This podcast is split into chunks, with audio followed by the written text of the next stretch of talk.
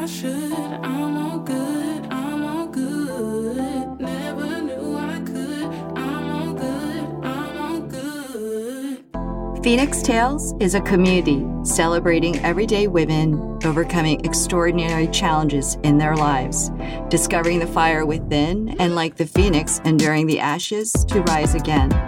Each of you has a phoenix tale or a phoenix moment. As we create this community of women with grace and grit, share your own phoenix tale or your own phoenix moment on our website. We're honored to hear another story to welcome another phoenix. Today's guest is Laura Hill, a former executive at Viacom and now freelance producer. Laura recounts how her decision to end a long marriage opened the door for her to confront the painful parts of her childhood. Doing the hard work of facing her past also created an opportunity to reconnect to her joyful six year old self. Please welcome Laura Hill. Welcome, Laura, to Phoenix Tales. I always start the conversation off by asking one question, and that question is Has there been an event in your life, personal or professional, that was challenging that might have redirected the course of your life? The pandemic has been a big pivot point for me because that was when I decided to leave my husband. How long had you been married? Oh my gosh, I'd have to do the math. I met him when I was 19 and we got married just about four years after that. I was pretty young when we got married. He's 10 years older than me. I have known him in every adult decade of my life. I think about this because my husband and I met when we were 26. And I think about the fact that my entire adulthood or coming into adulthood was shaped and formed with him by my side. So when I think back to how do I extrapolate that part of my history from him if we were to divorce, what has that process been like for you? You know, the fun part is I kind of get to relive the experience of being in my early 20s with the knowledge of being in my 50s which is exciting and terrifying at the same time because I know that at 50 something, there are a lot of stupid mistakes I'm not going to make. At 50 something, I have a little bit more restraint because I met Doug when I was so young and I had had two serious boyfriends prior to him, but I've never really been a single person before. And I've been single for the last year and it's, it's was terrifying to some degree, but it's really been okay. So let's go back to being 19 and meeting Doug, who is 29, if he's 10 years older, right? Yeah. And the maturity difference of someone who's 29 and someone who's 19 is pretty immense. And I, am assuming that you were a very mature 19 year old, but even with that maturity, I mean, just in terms of life experience and life lived, it's a lot of difference. So, how was it that you found yourself dating someone so much older?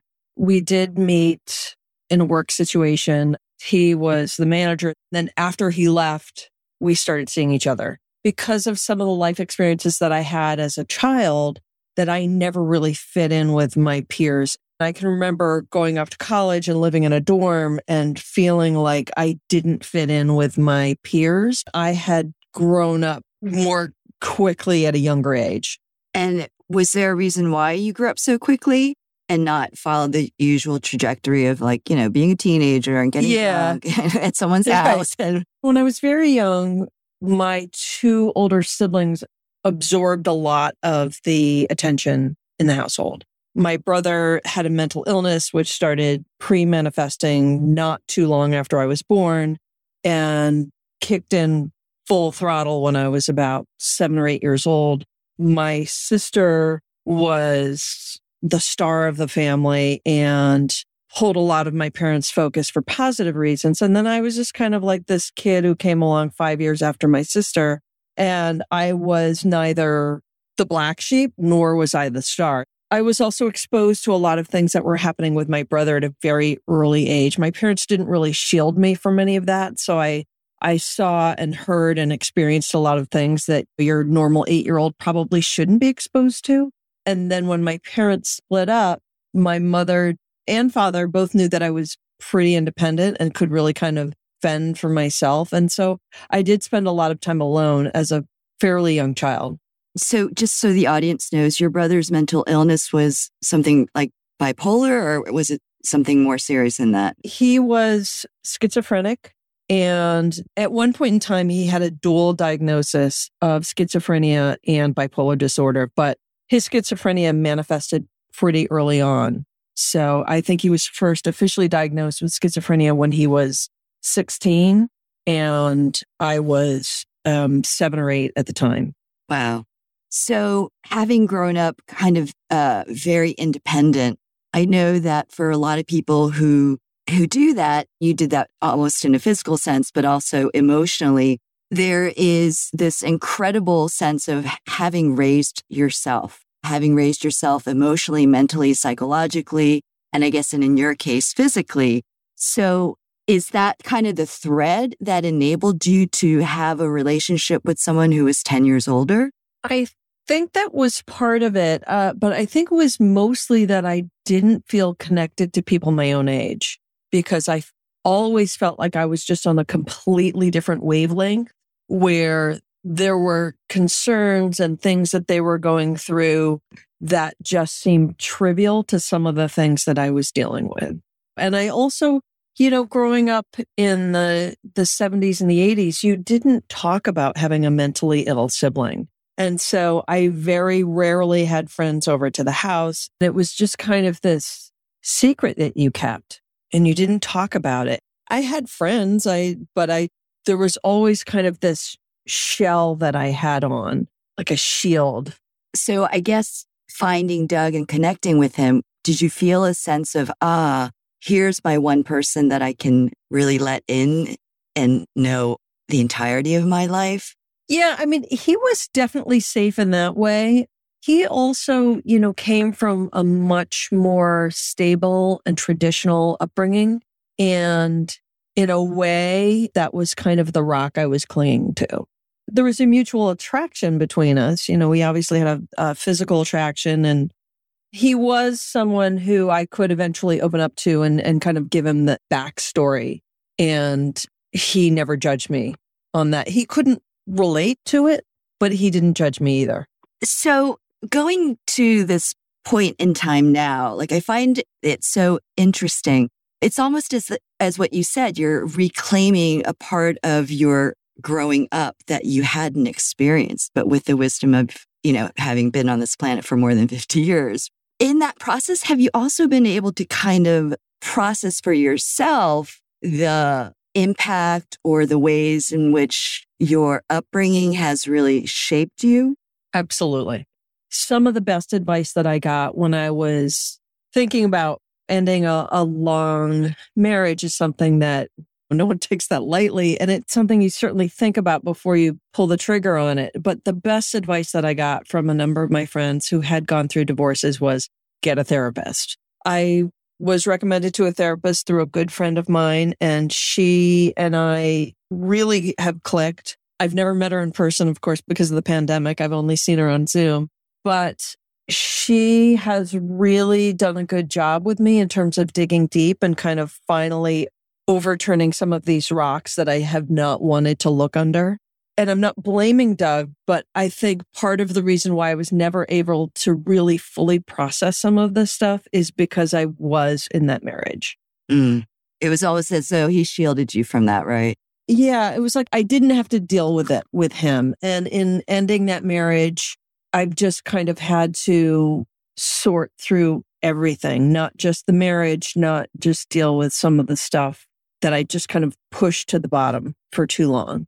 And as these rocks, as you, I love the metaphor, um, as you turn these rocks over and you see what's underneath, are you starting to make the connection of, ah, what's underneath here might have prevented me from taking that risk or maybe what's underneath here enabled me to take a risk, right? Because like you had nothing to lose. So are you finding those discoveries for yourself and, and kind of correlating them not just to the end of your marriage and the, and the marriage itself, but just like to all of your life decisions, let's say? Yeah, I, I think there's, there's definitely a lot of that. And I think, you know, sorry, I'm just like thinking about that a little bit. I credit my therapist a lot with the work that I've done. She's really helped me not just face some of these things that I've pushed away for so long, not only face them, but also how to properly process them. There are things that happened and things that didn't happen that I'm aware of. It's not like I'm, I'm uncovering a repressed memory or anything like that. There's nothing there that I don't, that I didn't already know. She's just been particularly effective in helping me really process these emotions, really allowing myself to grieve some things that happened and cry some of it out. But also, even more recently, is just to experience some of the joy that I'm feeling now. One of the things that I've been working on really over the last couple of weeks is just experiencing joy and really feeling that joy deeply and remapping that feeling because I'm reaching a point where I've processed a lot of the garbage. I've cried through a lot of garbage. I've been angry at some stuff. And the last couple of weeks, really like the last three or four weeks, I've really been experiencing some, some really deep joy that I haven't felt in so long. And just remapping that and rewiring those synapses to be able to feel it and not feel like, uh oh, I'm happy. There must be a trap door. I love the way you phrased it, remapping your joy. So, where has that map taken you to? Like, what stops along the way, or was there a final destination? Well, I'm hoping with joy there's not a final destination. I'm hoping it's it's a long and winding road.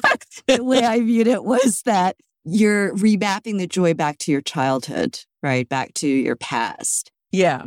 And that's what I mean by final destination, right. somewhere in the past. No, not your final destination in the future. so, have you been able to remap some aspect or place from whence the joy emanates or, you know, springs? I have always said, I feel like you are your purest self when you're six years old. I feel like at the age of six, your personality is pretty solidly formed, it also, your soul hasn't been completely crushed by life experiences yet. And when I think back to when I was six, I was really into animals and I was really into dollhouses. And for animals, it was live animals, stuffed animals, animal figurines, animal drawings, dollhouse that I decorated and would work on and build little things for it.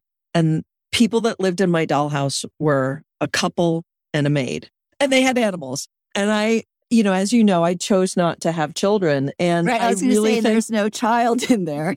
there were no children living in that house. It was a couple, a maid, and a bunch of animals. so when I look at my school picture when I was six years old, I'm this beaming little towhead. And you look at my school picture the next year, and that was the year when everything started to fall apart with my brother. And there was a lot of drama going on at home because of him and everything that was happening there. And if you look at my school picture age six, my school picture age seven, you can see like that hundred yard stare in the seven year old. And you can see the shutdown is beginning to happen. And I don't know if an, anybody who didn't know me who looked at those two pictures would see it. Oh, well, you weren't having the best day when you were seven. But when I look at that picture of me as a seven year old, like my heart hurts because I know where she was. And so one of the things that my therapist done is I have a picture of, of that little happy six year old printed out. It's been reconnecting with her, with six year old me and kind of like going back and bringing that happy little six year old back to life. Oh, that's beautiful. And if you could like, do you talk to the six year old? Or actually, do you talk to the seven year old? I don't talk to the seven year old so much, ironically. What, what I do tell the six year old is that it's going to be okay. We're going to come out okay. And I'm not going to let anything happen to her and we're going to be okay. And so when you say that you're now at the process, like you've gone through the grief, you've gone through the sadness, you've gone through the anger, obviously, right? Yeah. And now you're trying to find the joy and remapping that process.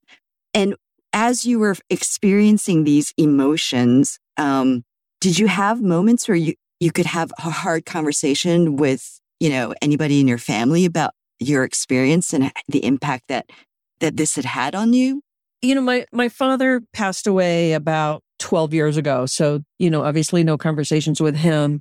And my my mother lives in New Zealand, so I have had some conversations with her about it. You know, and there was there were some things that happened to me as a child that she didn't know about. And so I did talk to her a few months ago about some of the things that had happened and she was you know, obviously saddened by it and hurt by it and apologetic. She wished she had known and all that kind of stuff. Didn't want to really, really pound her with that because, you know, she's 80 something and, you know, and I don't blame her. There's no blame there. It has part of the healing process has been talking to her about it. And I've had some conversations with my stepmother about it as well.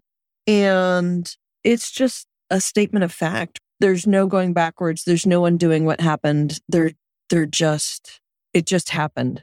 And now I, I also understand why I didn't say anything. There's no going backwards. I would imagine that the realization there's no going backwards can be incredibly like gut wrenching, but also incredibly freeing. So do you, have you experienced both? I have. I have. But in terms of finding the freedom in that, has that been incredibly liberating and given you a different set of, I don't know, different kind of courage? You know, being able to process some of this stuff and feel like I'm really processing it finally, it's like I've finally reached a point where I can just like put these bags down and walk away. And it has been liberating. And it's for all of Doug's wonderful qualities. And again, I'm not blaming him. He didn't have the toolkit emotionally to deal with some of the emotions that I needed to process in order to get beyond this stuff. Like I said, he grew up in a fairly traditional, stable, loving household. And so to have a wife who's all of a sudden, you know, stressed out, crying, screaming, whatever, he had a hard time dealing with that end of my emotional range. And so I think that was why I never dealt with a lot of this stuff.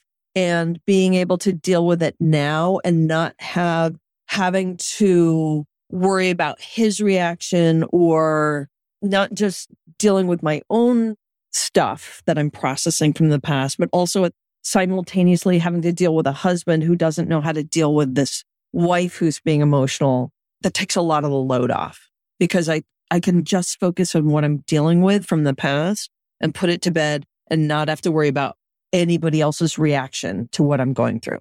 And I love that the image of you leaving the suitcases and finally being able to walk away. But in this process, have you found anything that was worth pulling out of the suitcase to take with you on some level? What I found was six year old me, you know, she's still there. I feel like she was just kind of like put into a little box and shoved away.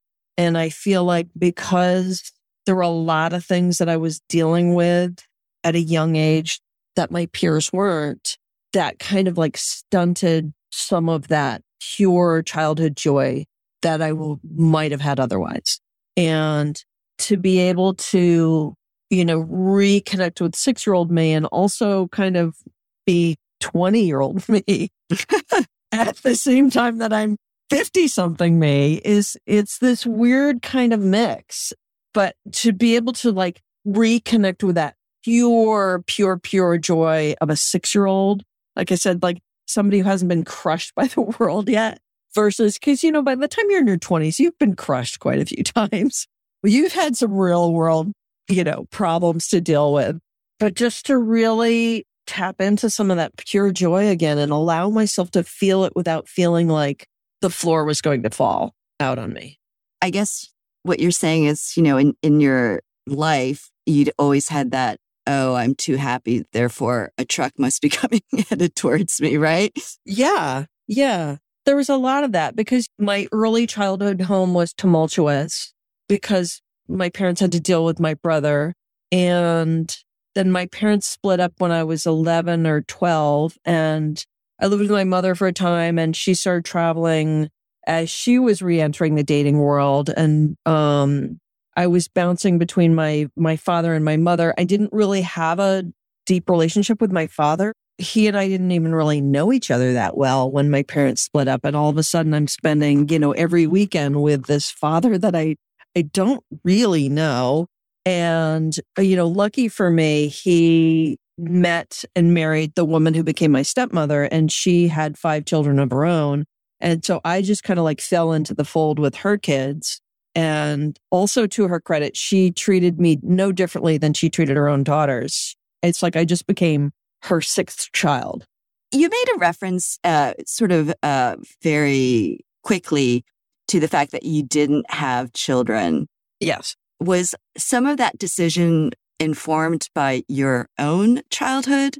You know, I don't know if the decision to be child free was formed by that or not. I think at six years old, there was a part of me that knew that I didn't want to have children. When Doug and I got married, I figured I would grow to want them eventually. I said to him, I do not want to have children. I don't want to do it. And he was like, you know, I don't really want to have kids either. I don't know that my upbringing, it certainly reinforced it, but I kind of feel like I was never wired to be a mother. I've never, ever, ever regretted being childless. I think that um, that is a taboo in our culture for women to express that. But I know I have a number of friends, including you, who decided to be childless, child free, child free, and made that and made that choice. And I can say that you know motherhood was not a calling for me either. And had Jay not pressed the issue, we probably would not have had a child. And I'm hoping that societally that people are not looking at women who make that decision as if they're growing horns from the top of their head, but just like, oh, that's a choice that that they feel. And so therefore we shouldn't judge that decision.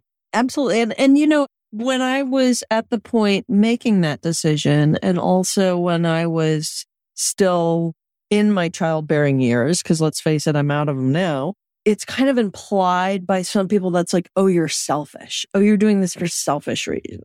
Like only selfish women don't have children. Only like really high powered career women don't have children.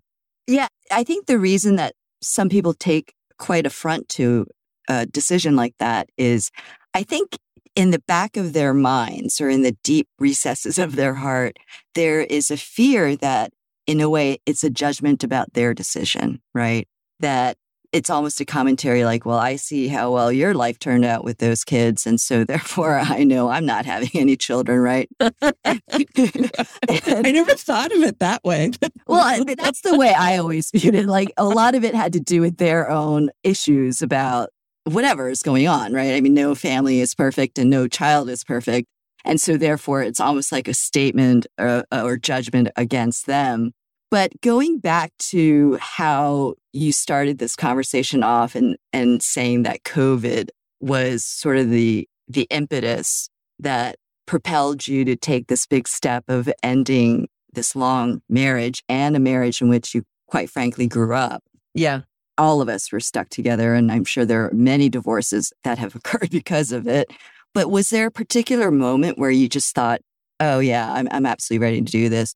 There wasn't really a single moment for us and you know and and we're still friends to this day and and he will always be a friend to me. I will always love him. You know we come into the pandemic and i think for me it was just more a realization of like the whole world was turned on its head and we had to throw out everything we knew as normal. The whole planet was going through this for me, it was just kind of like, well, what do I really want out of my life? What do I want to change in my life when we're looking at everything and there is no normal in this moment? So I think it was just more kind of a metamorph- metamorphosis of looking at my life as more of a big picture. And it's like, okay, I'm in my 50s, looking at the back nine of this golf course. What do I want to do? You know, and it just really made me think about living a more conscious life and not just plodding along, doing what I do, being in where I was, but really breaking away from Doug and just being me for once. it was also a time to be really contemplative because as a freelancer, I had no work. Doug and I own a summer place in Maine. And once May rolled around and I had no work in sight. So when I moved up to the main house and Doug obviously had to stay in New York for work, it also gave me more time to just be alone and just be me. And so it was, it was kind of a gradual separation in that way. It just gave me the time and the space to really reflect on my life and where I was and where I want to be. So you kept mentioning the fact that you got to know you. So this is a question that I've been thinking about as you said that. Did you even know who you were? I mean, because you had been with someone from such a young age and to get to know you, you really had to kind of extricate yourself from this person. But so much of your history and identity being formed is entwined with this person. So has that been a process of you coming to know you on your own terms as you kind of, you know, take apart the seams of what had held the two of you together? Yes and no. One of the positive things about the relationship that Doug and I had is that a lot of my identity outside of the marriage is really tied to my work. I don't really feel like I discovered a new me or a part of me that I didn't know was there. I keep going back to that six year old, but the part of me that had been really kind of playing a minor character for so long was that really kind of happy, joyful. So that six year old that you've remapped to, obviously she's taking more of a center stage, right? And not so much uh, a minor character in the back.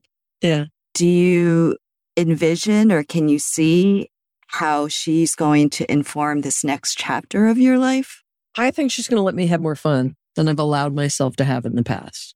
And is that she's giving you permission to to have more fun or you're taking the power away from her even and saying I I should have more fun? I think it's just been mapping to that part of me, or, or it's remapping that part of my brain that has always felt like things are going to too well. Something bad is going to happen. Having fun, but also like checking over your shoulder, reaching the point where I feel like I can have fun and just relax and not worry so much about what's going to happen or worrying about the next thing and be more present in the moment.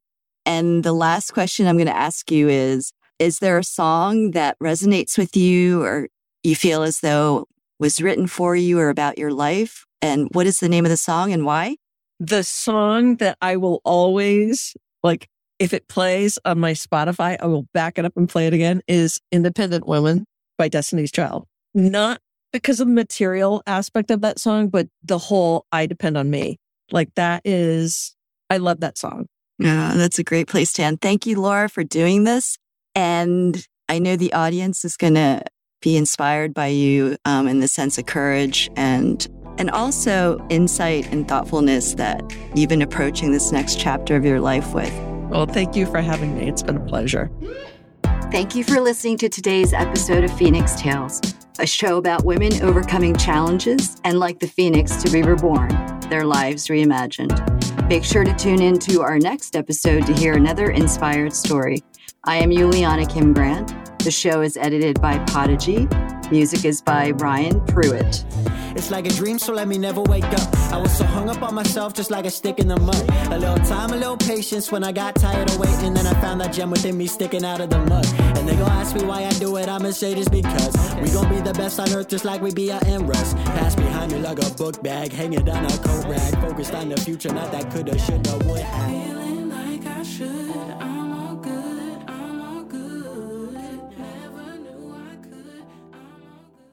If you enjoyed today's episode, please leave your comments on the platform where you get your podcasts. If you think you have a Phoenix tale, please send us a note on our Instagram and Facebook pages. If you just want to stay connected to Phoenix Tales, once again, you can go on to our Instagram and Facebook pages to get all the latest updates.